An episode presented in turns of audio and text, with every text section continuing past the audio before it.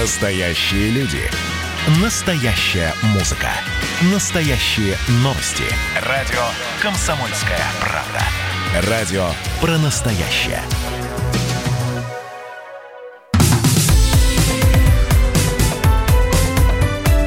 Как дела, Россия?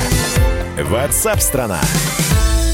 Всем доброго дня, всех приветствую я, Елена Афонина, и не только выходного, но и праздничного дня, поскольку сегодня в России отмечают День военно-морского флота. И в торжественных мероприятиях или уже приняли, или принимают участие корабли Северного, Балтийского, Черноморского, Тихоокеанского флотов и Каспийской флотилии. Кстати, интересно, что парад группировки кораблей ВМФ России в Средиземном море проходит в сирийском Тартусе. Ну и, конечно, мы сейчас поздравляем всех, кто имеет отношение к сегодняшнему празднику, к сегодняшнему дню. И я просто хочу напомнить, что это действительно важный повод и важное событие поговорить и о состоянии морского флота нашей страны, ну и, конечно, узнать, как проходят эти торжества. Ну, о том, как у нас обстоит дело с вооружением и новинками, нам расскажет военный обозреватель «Комсомольской правды» Виктор Баранец чуть позже. А пока я приветствую корреспондента «Комсомольской правды» в Санкт-Петербурге Сергея Волчкова. Сергей, здравствуйте. Здравствуйте. Добрый, добрый день. Ну, считается, что у вас э, прошел главный парад в Санкт-Петербурге и Кронштадте, и сорок шесть кораблей, и катера, и подводные лодки, и самолеты, и вертолеты, и много чего было, обращение президента тоже прозвучало. Э, скажите, пожалуйста, насколько этот праздник многолюден?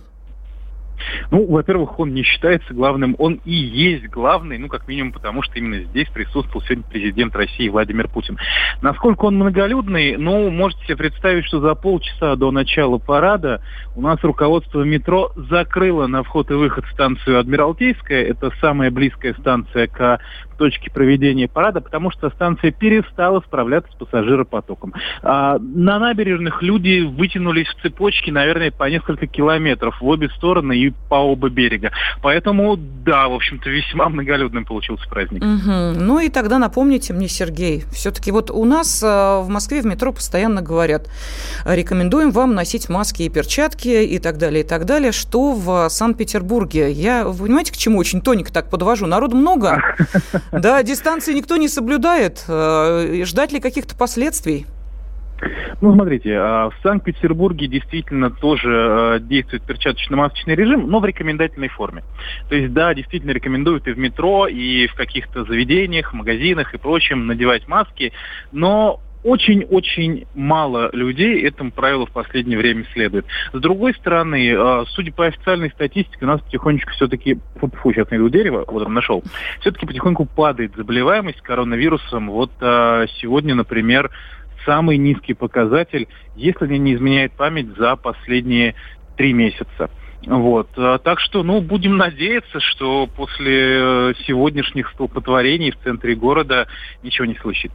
Да, но и все-таки давайте вернемся к сегодняшнему празднику, поскольку это так, да, да сопровождающие этого праздника в две тысячи двадцатом году, о которых мы не могли не поговорить. Вас-то, Сергей, что впечатлило в самом параде морском? Меня, и не только меня, кстати, потому что мы же общались с людьми, которые все это тоже наблюдали, с петербуржцами. Вот всех очень сильно впечатляет всегда, причем и в прошлом году тоже, воздушная часть. Потому что авиация летит таким достаточно плотным строем, ну, не в притирку, разумеется, но тем не менее. И особенно, конечно, в конце э, шестерка штурмовиков Су двадцать пять, раскрасившая небо в цвета российского триколора. Вот это прям был потрясающий такой... завершающий аккорд. Вот некоторые даже, кто стоял рядом со мной, всплакнули в этот момент, скажу вам честно. А дальше как-то будут события праздничные развиваться?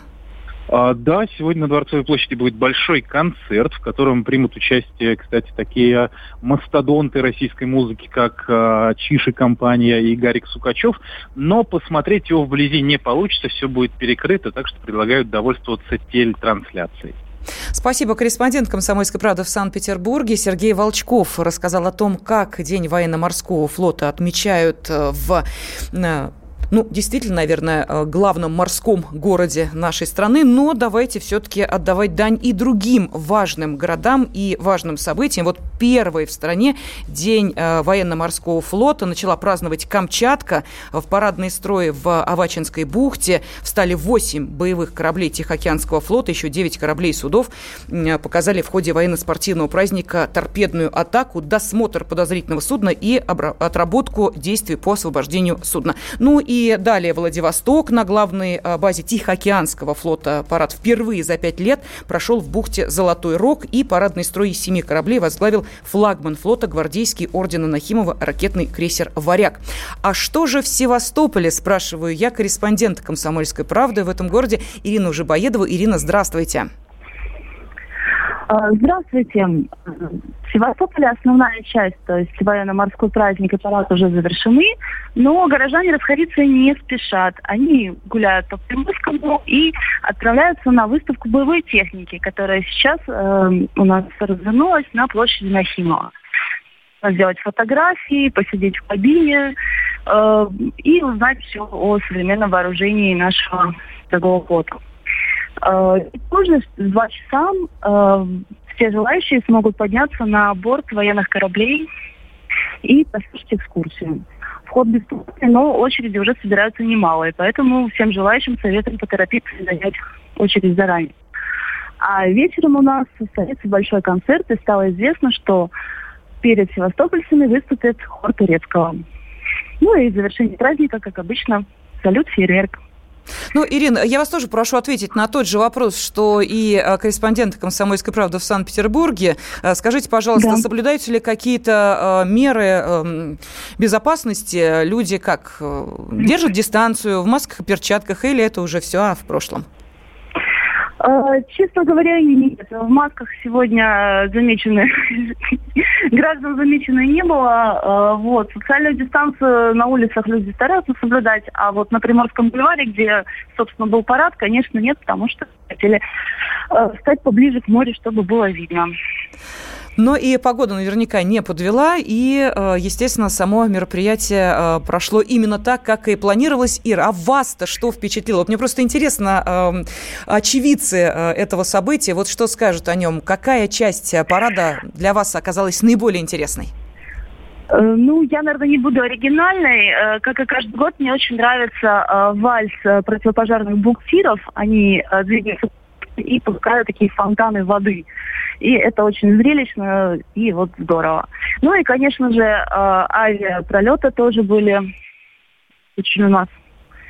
Спасибо. Корреспондент «Комсомольской правды» в Севастополе Ирина Жибоедова была на связи с нашей студией. Ну, а о будущем военно-морского флота мы, конечно, спросили военного обозревателя «Комсомольской правды» Виктора Баранца. Мы, безусловно, здесь в авангарде всего военно-морского флота мира. И подводные лодки, носители вот этих беспилотников, «Посейдон», это и подлодки «Хабаровск», и «Белгород», они уже проходят испытания. Это уникальнейшее оружие, которое, не побоюсь сказать, уже вызвало панику в рядах наших вероятных противников. Я бы сказал, что это высшее достижение российской кораблестроительной мысли, потому что таким оружием не обладает ни один флот мира. Не все идет гладко, есть определенные задержки. Долгие годы терпели неудачу на кораблестроительном фронте. Было очень мизерное финансирование. Дело доходило до того, что мы атомную подводную лодку одну, внимание, строили семнадцать лет. Сейчас же мы довели эти сроки до трех-четырех лет. Лет. Военный обозреватель «Комсомольской правды» Виктор Баранец рассказал нам о том, чем мы можем гордиться и какие перспективы есть у военно-морского флота. Вы же можете поздравить тех, кто имеет отношение к сегодняшнему празднику, отправляя сообщения на WhatsApp и Viber плюс семь девятьсот шестьдесят семь двести ровно девяносто семь ноль два. Ваши поздравления обязательно зачитаю в нашем эфире. Ну а продолжим мы говорить о главных событиях дня через несколько минут. Перламутровый мантий, как ребенок точь-в-точь, недобитый романтик отправляется в ночь. Худосочные феи у обочин стоят, он глядит и не имеет, ловит каждый взгляд. сладкий сон погружен в круги вечных фантазий. Не заметит и он в этой жизни чумазой. Каково удержаться, каково не упасть, ведь в лицо ему глядя насмехаются всласть. Говорил ведь ему сам король хиромантии: быть тебе по всему недобитым романтиком. Сладкий сон погружен в круги вечных фантазий. Не заметит его этой жизни чумазой, этой жизни а.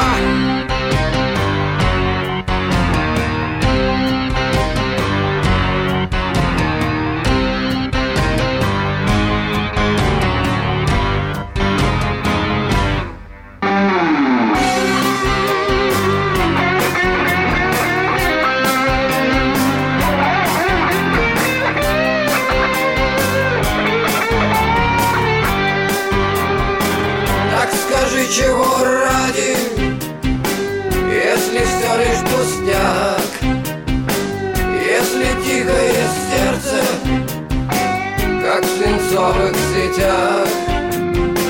Только нету печали, прочь сомнения, прочь. Недобитый романтик отправляется вновь. Радио «Комсомольская правда».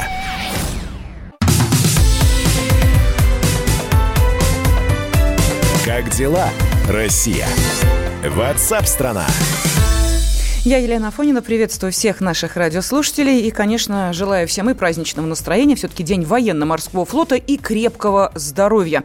Понятно, что если речь идет о массовых мероприятиях, то возникает вопрос, соблюдаются ли определенные меры, которые должны обезопасить тех, кто вышел сегодня прогуляться и посмотреть на, на парады, особенно в морских, приморских городах. Ну и плюс к этому давайте не забывать, что лето в разгаре, это еще и, конечно же, сезон отпусков, измученные коронавирусом. Коронавирусом люди отправляются отдохнуть, понятно, там, где есть море. А есть оно у нас в Крыму и Краснодарском крае. Но, кстати, сначала немножечко статистики. В России за сутки выявлено еще пять тысяч семьсот шестьдесят пять заболевших коронавирусом, сообщает Оперштаб. Новые эпизоды зафиксированы в восьмидесяти трёх регионах. Ну, не буду сейчас перечислять, где и сколько. Я думаю, что отпускников сейчас очень сильно волнует, что же происходит в Краснодарском крае. А вот там, как сообщают наши корреспонденты, зафиксирован рост заболевших коронавирусом. И пугающая тенденция уже заставляет региональные власти возвращаться к еженедельным заседаниям оперативного штаба. Жителей Краснодарского края немножечко насторожиться. Может быть, действительно ждет очередной виток карантина или какие-то штрафы, или еще что-то, какие-то меры будут предприниматься. Но главный вопрос, почему число зараженных растет не на переполненных туристами курортах, а в глубине региона. И вот в эксклюзивном интервью «Комсомольской правды» замглавы Краснодарского Роспотребнадзора Татьяна Гречаная объяснила этот парадокс. Мы видим, что там большинство сейчас очагов идет в наших уважаемых семьях, в основном армянских, которые большинство. свадьбы, похороны, свадьбы, похороны, обнимаются, целуются все. Большинство очагов были именно такие семейные, семейные торжества. Я не буду говорить, что это только армавиры, они везде есть. Обратить внимание на семейные торжества. Ну, не знаю, стоит ли сейчас вот свадьбу организовывать, но для многих это важно. У нас, меня извините, и выпускные вечера многие хотели провести.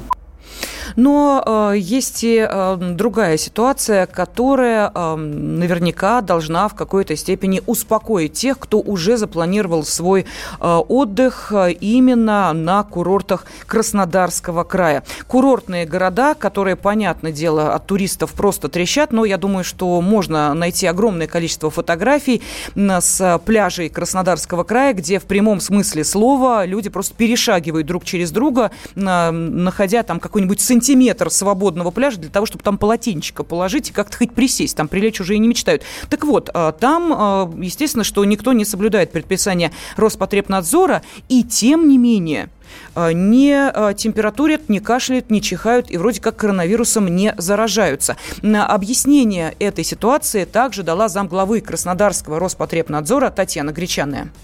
У нас есть данные, что этот вирус очень восприимчив к ультрафиолету. Мы сначала боялись бассейна, а ультрафиолетовые лучи – это лучи, которые используются в рециркуляторах воздуха, которыми на сегодня оснащается все, от гостиниц до детских садов и до школ. То есть ультрафиолет – это не температура, это воздействие, это серьезный обеззараживающий эффект. Поверхность воды, морской, речной, она защищена ультрафиолетовым облучением. Я не скажу, что что там прям вируса нет, но, ну, как бы не может быть, но то, что он погибает очень быстро, это стопроцентно. Да, кстати, за время курортного сезона, ну, понятно, что он еще не завершился, вот на данный момент в Краснодарский Роспотребнадзор поступила всего одна жалоба о заражении на отдыхе. Турист из Башкирии прислал санитарному ведомству претензию, что не обеспечили безопасность во время его нахождения на Кубани. Но если под жарким российским солнышком коронавирус не выживает, то что говорить о не менее жарком солнышке, которое над Турцией? Ну, понятно, солнце-то одно, такое ощущение, что оно как-то по-разному себя ведет в различных уголках мира, и этому тоже есть объяснение географическое. Не будем сейчас углубляться в это. Гораздо интереснее, возобновятся ли авиарейсы в жаркие и приятные страны. Да, премьер Михаил Мишустин сообщил, что наша страна с первого августа возобновляет международное авиасообщение, которое было прекращено с двадцать седьмого марта из-за ситуации с распространением коронавируса. За это время перевозчики могли выполнять только рейсы для возвращения пассажиров домой. Ну вот теперь и в Турцию можем отправиться. С десятого августа будут выполняться рейсы в Анталию, Бодрум и Даламан. Авиасообщение возобновится сразу и на регулярной, и на чартерной основе. Ну а если вам уж прям так совсем не терпится, то можно с пересадкой в Стамбуле уже с первого августа. Вылететь с десятого августа будут выполняться прямые чартерные рейсы. Ну и И, естественно, что решение возобновления авиасообщения прокомментировала и вице-премьер Татьяна Голикова. Это стало возможным, потому что на протяжении достаточно длительного времени в Российской Федерации снижаются темпы прироста новой коронавирусной инфекции. Было дано поручение авиационным властям для того, чтобы они проработали вопросы соответствующего сообщения, а также Роспотребнадзору для того, чтобы Роспотребнадзор оценил возможности, какие страны могут попасть в такое возобновление. Это пока только три страны. Почему это три страны? Потому что мы относимся весьма аккуратно, чтобы возобновление авиационного сообщения не привело к появлению новых завозных случаев на территории Российской Федерации. И э, известно, что рейсы будут выполняться из аэропортов Москвы, Московской области, Санкт-Петербурга и Ростова-на-Дону. Первыми странами, помимо Турции, куда можно будет улететь, станут Великобритания и Танзания. Ну вот, если с Турцией и Великобританией как-то все более-менее понятно, э, то э, что э, с Танзанией? Ну вот, министр транспорта Евгений Дитрих отметил, что Россия ведет переговоры о возобновлении авиасообщения с тридцатью странами, но пока это вот те три страны, которые я назвала. И вот Танзания, которая всех удивила, тем не менее выбивается в определенные лидеры. Количество запросов по авиабилетам в Танзанию вот накануне, да, выросло аж в семьдесят раз. Ну и, конечно, в Турцию купить тур уже можно. Российские туроператоры запустили продажу. В онлайн-системах можно забронировать путевку с вылетами с первого и десятого августа. Как я и говорила, на первую декаду августа есть туры с перелетом со стыковкой в Стамбуле, а с десятого стартуют прямые рейсы в Анталию. Это сообщает Ассоциация туроператоров России. А стоимость путевок на отдых в Турцию остается на уровне прошлого года, говорят представители крупных туроператоров. Минимальная стоимость на человека с авиаперелетом и размещением в отеле «три звезды» начинается от двадцати четырёх с половиной тысяч на неделю. Ну вот сейчас с нами на связи пиар-директор «Авиасейл» Янис Зенис. Янис, здравствуйте. Добрый день. Да, скажите, пожалуйста, вот по вашей информации, как обстоит дело с бронированием и есть ли спрос сейчас или как-то все в этом сезоне уже переориентировались на наши российские курорты и у людей просто, может быть, уже ни денег, ни желания нет полететь куда-то в другие страны? Мы еще в начале пандемии думали о том, что, скорее всего, у людей в этом году будет два шансы отдохнуть у тех, у кого остались деньги, это летний отдых в России и где-то ближе к осени, где-то, соответственно, за границей. Может быть, в более коротком формате, в более экономном, но, тем не менее, раз можно, то, конечно же, надо ехать. Это, в общем, такая, можно сказать, ДНК русского человека. Отпуск дома проводить нельзя.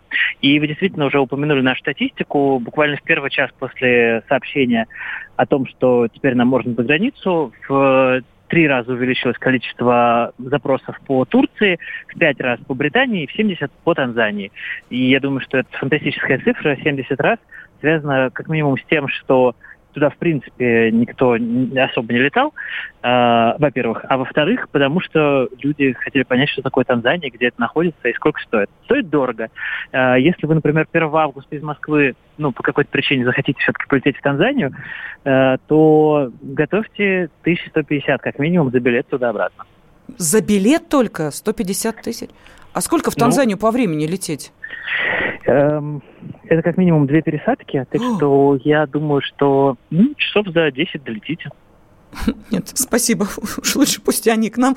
Хотя, я не знаю, страна, конечно, может быть, и экзотическая, но готовиться-то надо как-то к такому перелету. Впрочем, это, наверное, вопрос не вам. Янис, скажите, а вот если говорить о ну, более бюджетных вариантах, то та же самая Турция, насколько она выросла в списке заинтересованных именно в индивидуальном перелете в эту страну, потому что все-таки многие рассчитывают на чартерные рейсы, на пакеты, пакетные туры и так далее, и так далее. Конечно же, количество желающих купить билет в Турцию и уже покупающих э, выросло по сравнению, там, я не знаю, с э, началом июля или даже прошлой недели, когда совсем было ничего непонятно. Э, я посмотрел цену для себя, э, потому что, ну, как бы, сейчас пока сложно оценить, как в среднем по больнице изменились э, уровень цен, но я планировал свой личный отпуск, и мы, в общем, довольно большой семьей искали вариант, куда поехать в конце августа. Так вот, две недели в гигантском доме с пятью спальнями и перелетом из Москвы в Даламан, это не самое туристическое место, но все-таки туристическое, обошлись бы на нас примерно тысяча шестьдесят. И это вполне себе можно сравнить с э, прошлым годом. Это, еще раз скажу, никакой не организованный тур. Это самостоятельно купленный билет, самостоятельно найденный дом э, недалеко от моря. Ну, в общем, короче, то, что примерно надо и каждый хочет в отпуске. И эту цифру, шестьдесят человек на нас, в смысле шестьдесят тысяч рублей на нас, вполне себе можно сравнить с ценами прошлого года. Спасибо огромное. Пиар-директор Авиасейл Янис Зенис рассказал нам о том, как изменился порядок цен на те страны, которые открылись для вылета. Как дела, Россия? WhatsApp-страна. Красное на черном. Красное на черном.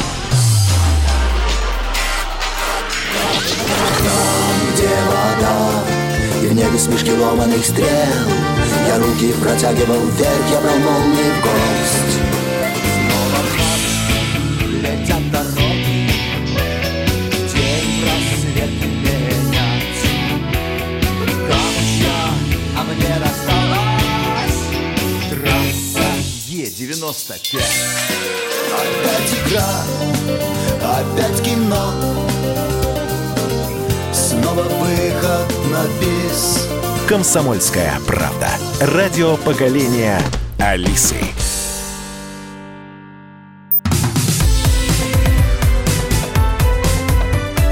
Как дела, Россия? WhatsApp страна. Всех приветствую, я Елена Афонина, и мы с вами, те, кто, может быть, мечтает побывать где-нибудь за рубежом, и те, кто не мечтает этого сделать, так или иначе следим за событиями по ту сторону океана, которые продолжают разворачиваться в Америке. Вот, казалось бы, да, страна, как считали некоторые, просто светочи оплот демократии, однако и у них там проблем хватает, что показали те события, которые начались... Ну, понятно, с того, что от рук полицейского был убит афроамериканец Джордж Флойд, и дальше приобрели, ну, просто масштабы настоящего бедствия. Вот, пожалуйста, на этой неделе убрали э, статуи конфедератов из Капитолия в штате Вирджиния. Э, ну, казалось бы, да, события местного значения, ан нет. Власти Вирджинии приняли решение убрать эти самые бюсты деятелей конфедеративных штатов Америки времен гражданской войны. То есть, да, на вот каком уровне. Игроки эн бэ а планируют встать на колено во время гимна перед первыми матчами после э, начала сезона девятнадцатого-двадцатого года. Э, кстати, старт запланирован на тридцатого июля. Посмотрим, встанут ли на колени. Э, ну и полиция Сиэтла объявила о том, что все, что происходит в этом городе, это штат Вашингтон, э, мятеж. Об этом говорится в заявлении полиции в Твиттере. В общем, ситуация никак не хочет утихать. Собственный корреспондент «Комсомольской правды» в США Алексей Осипов с нами на связи. Леш, я приветствую тебя. Здравствуй. Елена, добрый день. Да, ну, событий действительно достаточно много, что называется, то там полыхнет, то там вспыхнет. Я же хочу спросить, это как-то все координируется или это уже приобрело масштаб, что называется, местных стихийных сопротивлений общей проблеме, о которой все уже давно забыли? Ну, ничего себе местное. На карте США таких точек сегодня э, не пересчитать. И несмотря на то, что вот Сиэтл называют вроде бы маленьким городом, это же даже не город-миллионник. В нем чуть больше шестьсот тысяч человек проживает. Кстати, отмечу, э, чернокожего населения всего лишь семь процентов. Но на карте США и вообще даже в экосистеме мирового бизнеса этот город имеет огромное значение. Во-первых, это один из крупнейших городов на северо-западе США. Во-вторых, это один из крупнейших портов на э, Атлантическом побережье, на э, побережье Тихого океана. И э, в Соединенных Штатах и рядом Канада расположена. Плюс ко всему, этот город стал штаб-квартирой для крупнейших мировых корпораций, среди которых э, мировой ритейлер Amazon, Boeing, Starbucks и многих других. Так что э, происходящее в Сиэтле очень больно бьет по карману не только американцев, но и всего мира. И вот все то, что происходило в выходные дни, все то, что будет происходить, уже вышло из-под контроля. Акции протеста стали не просто неконтролируемыми, они стали настолько массовыми, что полиция приняла решение объявить вот происходящее мятежом. Это немного развязывает ей руки, дает возможность применять, впрочем, это было и раньше, нелетальное оружие. Но самое главное, если это можно вынести в заголовок, увы, ей можно применять слезоточивый газ. Правда, несколько дней назад мэрия запретила его применять, но федеральный суд это решение аннулировал, точнее приостановил. Тем самым полиция может вот хоть как-то себя защищать. Ну вот по состоянию на этот час три полицейских пострадали, двадцать пять протестующих задержано, но пока мятеж не утихает. Леш, скажи, пожалуйста, что, что значит протестующие? Это люди, которые выходят на улицу, а потом, ну, как бы с общей идеей, а потом враже некоторые из них начинают крушить, громить? Или это те, кто выходит уже с этой конечной целью, просто все, что на пути встречается, уничтожить? А вот на этот вопрос никто не может дать ответ, что значит выходит на улицы. Ощущение такое, что они с улицы и не уходили. Вот с момента начала протестов, убийства, гибели Джорджа Флойда. Одни люди сменяют других.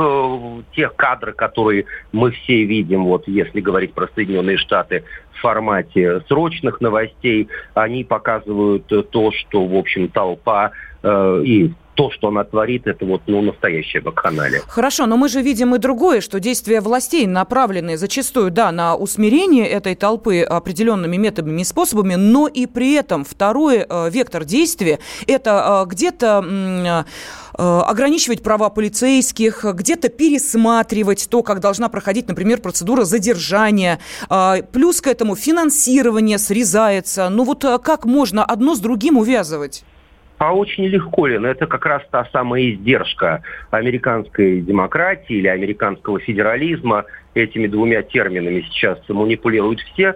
Дело в том, что Америка, в Америке полиция не имеет федерального подчинения. Она находится в ведении губернаторов штатов и мэров городов. Они определяют ее финансирование, они задают, что называется, ей границы возможностей, ну и так далее, и так далее. Ну и если мэр или губернатор-демократ, как это вот происходит, например, в том же Сиэтле или в Нью-Йорке, как на уровне штата, так и на уровне города, они без согласования с федеральными властями, скажем так, вот по российскому аналогу, без согласования с центральным аппаратом эм вэ дэ, могут делать все, что им заблагорассудится с полицией, в том числе, например, были и такие прецеденты, в принципе, распускать ее или полностью перекрывать ей дотации из городского или э, бюджета штата. Леша, вот по твоему ощущению, э, полицейским теперь э, быть не престижно? Сложно сказать. В Нью-Йорке как раз мне приходилось беседовать и с представителями, вот, например, в том числе и выходцев из России. Есть такая ассоциация русскоязычных полицейских в городе Нью-Йорк. Некоторые из них говорят о том, что да, скорее всего, они теперь уволятся. И дело не в финансах, а именно в статусе. Другие, наоборот, намерены стоять до конца и уверены, что все тот, весь тот бардак, весь тот мятеж, если хотите, который происходит сейчас в Америке, он будет подавлен, и у людей, или, по крайней мере, у большей их части, мозги станут на место. Спасибо. Собственный корреспондент «Комсомольской правды» в США Алексей Осипов был с нами на связи. Ну и такие одиночные попытки американский опыт перенести на российскую землю как-то проходят, ну, честно говоря, не очень удачно. Вот российский сенатор Алексей Пушков высмеял жителя Москвы, который встал на одно колено перед мигрантом из Средней Азии. Вот этот самый житель Москвы в соцсетях посетовал на то, что россияне недостаточно благодарны мигрантам, которые работают в нашей стране дворниками, курьерами или строителями. И э, на видео, которое стало, ну, практически э, таким спамом, преклонил колено и вытер обувь мужчине в спецодежде. Вот Пушков э, в телеграм-канале назвал этот жест подражанием американской моде и написал: уверен, этот жест и эта жесть останутся странным исключением. Здесь нет ничего, кроме заимствованной позы и внутренней пустоты.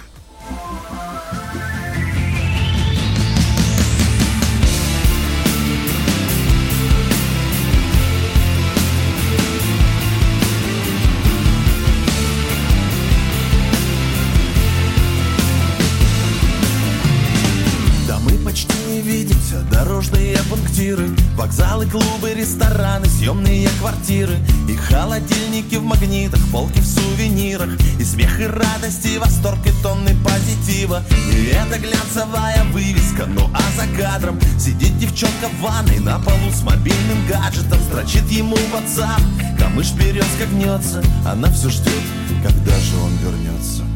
Я никуда сегодня, в общем, не тороплюсь, хотя нас носит по земле, как пургу зима. Но если ты захочешь сильно, я появлюсь, и мы с тобой закрутим в плеере наш роман. Никуда сегодня, в общем, не тороплюсь, хотя нас носит по земле, как пургу зима. Но если ты захочешь сильно, я появлюсь.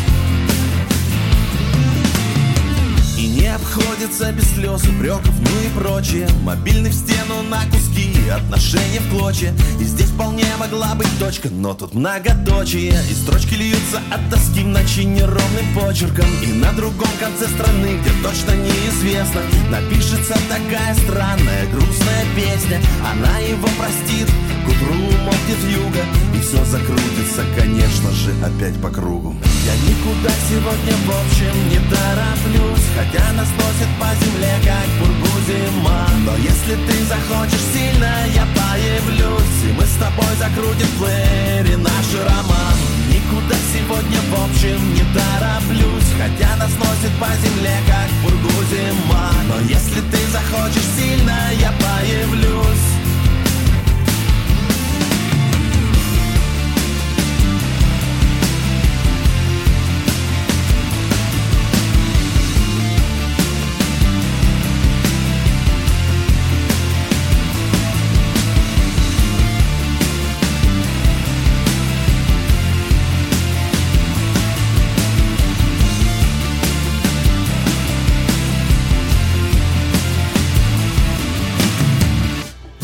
никуда сегодня, в общем, не тороплюсь. Хотя нас носит по земле, как пургу зима. Но если ты захочешь сильно, я появлюсь. Не сходи с ума! Я никуда сегодня, в общем, не тороплюсь. Хотя нас носит по земле, как пургу зима. Но если ты захочешь сильно, я появлюсь. И мы с тобой закрутим в плеере наш роман.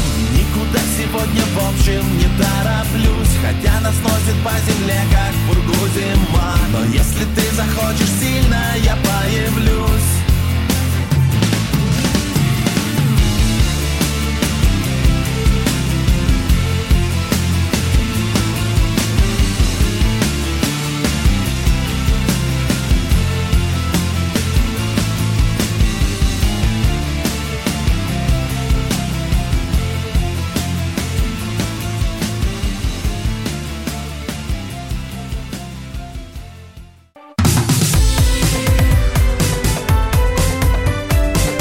Дела, Россия.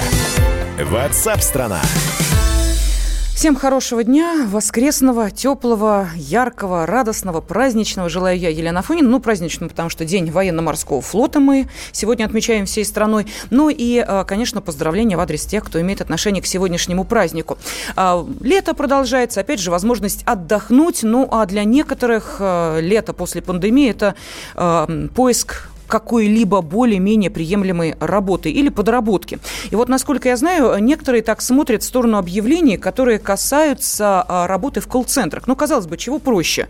Вот приходишь, более-менее нормально говоришь, внятно, хотя бы чтобы тебя услышали и поняли те, кто дозванивается или в компании, где есть тоже сотрудники колл-центров, ну или в какие-то организации. Ну и дальше садишься, берешь телефонную трубку, вот тебе список того, что ты должен и не должен говорить, и работай, и за это получай деньги. Ну, где-то чуть больше, где-то чуть меньше.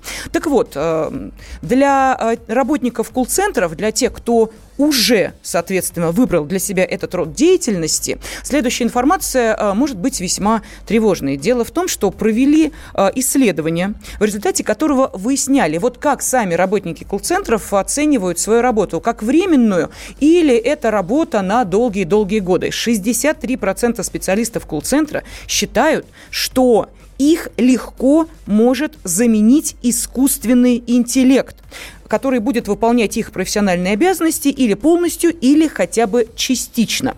Еще тринадцать процентов работников колл-центра уверены, что автоматическая голосовая система сможет заменить их полностью, и произойдет это уже в ближайшие пять-десять лет.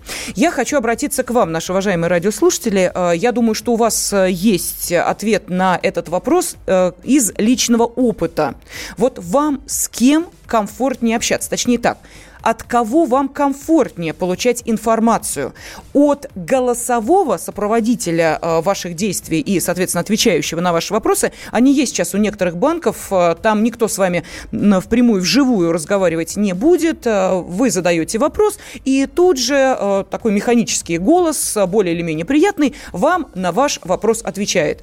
Или вам хочется живого общения с операторами колл-центра. Вот как вам комфортнее? Пожалуйста, телефон прямого эфира восемь восемьсот двести ровно девяносто семь ноль два. Можете прислать сообщение на WhatsApp и Viber плюс семь девятьсот шестьдесят семь двести ровно девяносто семь ноль два. От кого вам удобнее получать информацию? От голосового информатора или от живого человека, работника колл-центра? Будет интересно узнать ваше мнение. Я просто объясню, чем вызван этот вопрос. Дело в том, что те, кто пытался дозваниваться, вот, например, на пике коронавируса в различные организации, горячие линии и прочее-прочее, зачастую просто доходили до белого коленя, когда один и тот же оператор просто вот как заученный отвечал просто вот прям по методичке на твой вопрос, ни шаг влево, ни шаг вправо, и тут же у тебя вот это раздражение было еще подкреплено тем, уж лучше бы это был механический голос, от которого ты, собственно, ничего и больше не ждешь.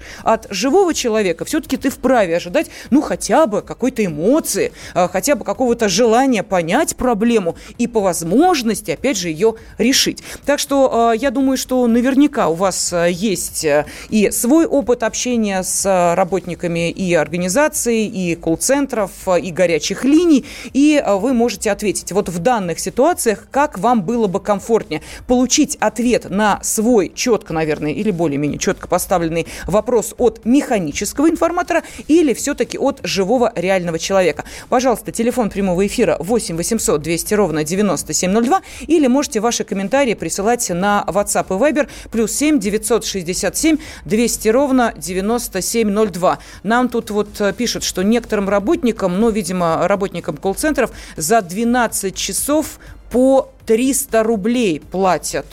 Алексей написал, ни от кого пусть вообще не звонят. Нет, нет, Алексей, не вам звонят, а вы звоните. Вы звоните, чтобы получить информацию. Ну, неважно куда, в банк вы звоните, на горячую линию вы звоните или в какую-то организацию. Вот вам с кем комфортнее было бы, с механическим голосом или с живым реальным человеком? Ну, вот такой живой реальный работник колл-центра, которого зовут Наталья, сейчас с нами на связи. Наталья, здравствуйте.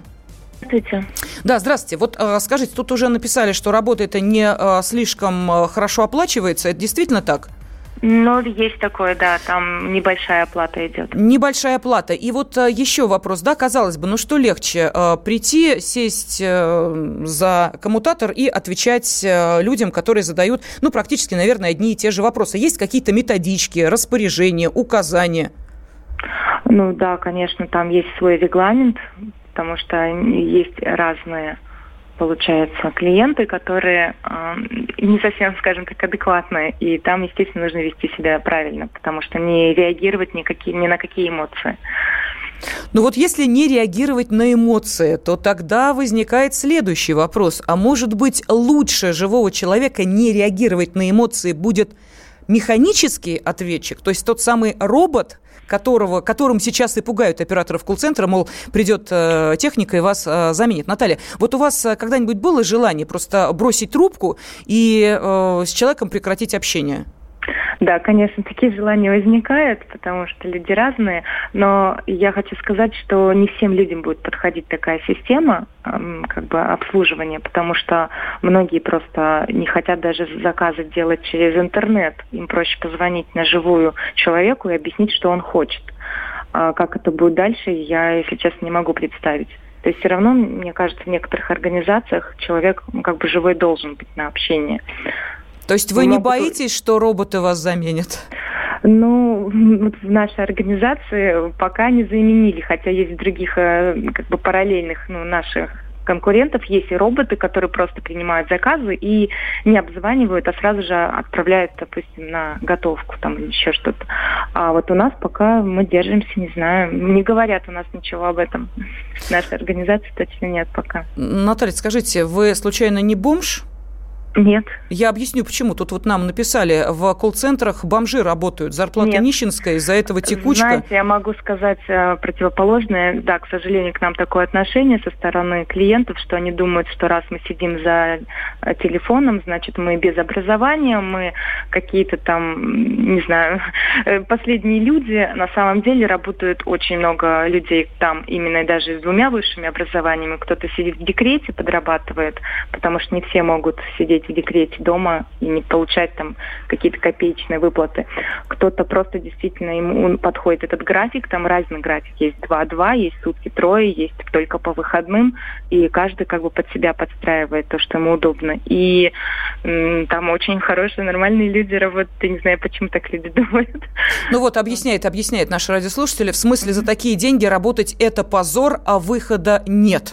Ну, ну вот почему такой... же? Там все зависит от того, сколько ты обслуживаешь, как бы, клиентов. Я не знаю, про какую конкретно он говорит систему. Я работаю просто в доставке еды, и у нас зависит от того, сколько ты человек, как бы, обзвонишь, столько ты получишь, ну и плюс еще выход.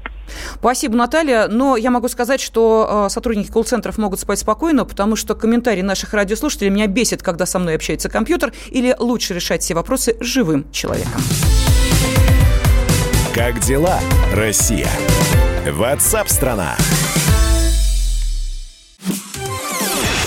Радио «Комсомольская правда» — это настоящая музыка. Я хочу быть с тобой. Напои меня водой твоей любви. На тебе, как на войне, а на войне, настоящие эмоции. Это то, о чем я, в принципе, мечтал всю свою сознательную жизнь. И настоящие люди. Мы ведь не просто вот придумали и пошли на полюс. Мы к этой цели своей, ну, лет десять готовились, шли. Радио «Комсомольская правда». Живи настоящим.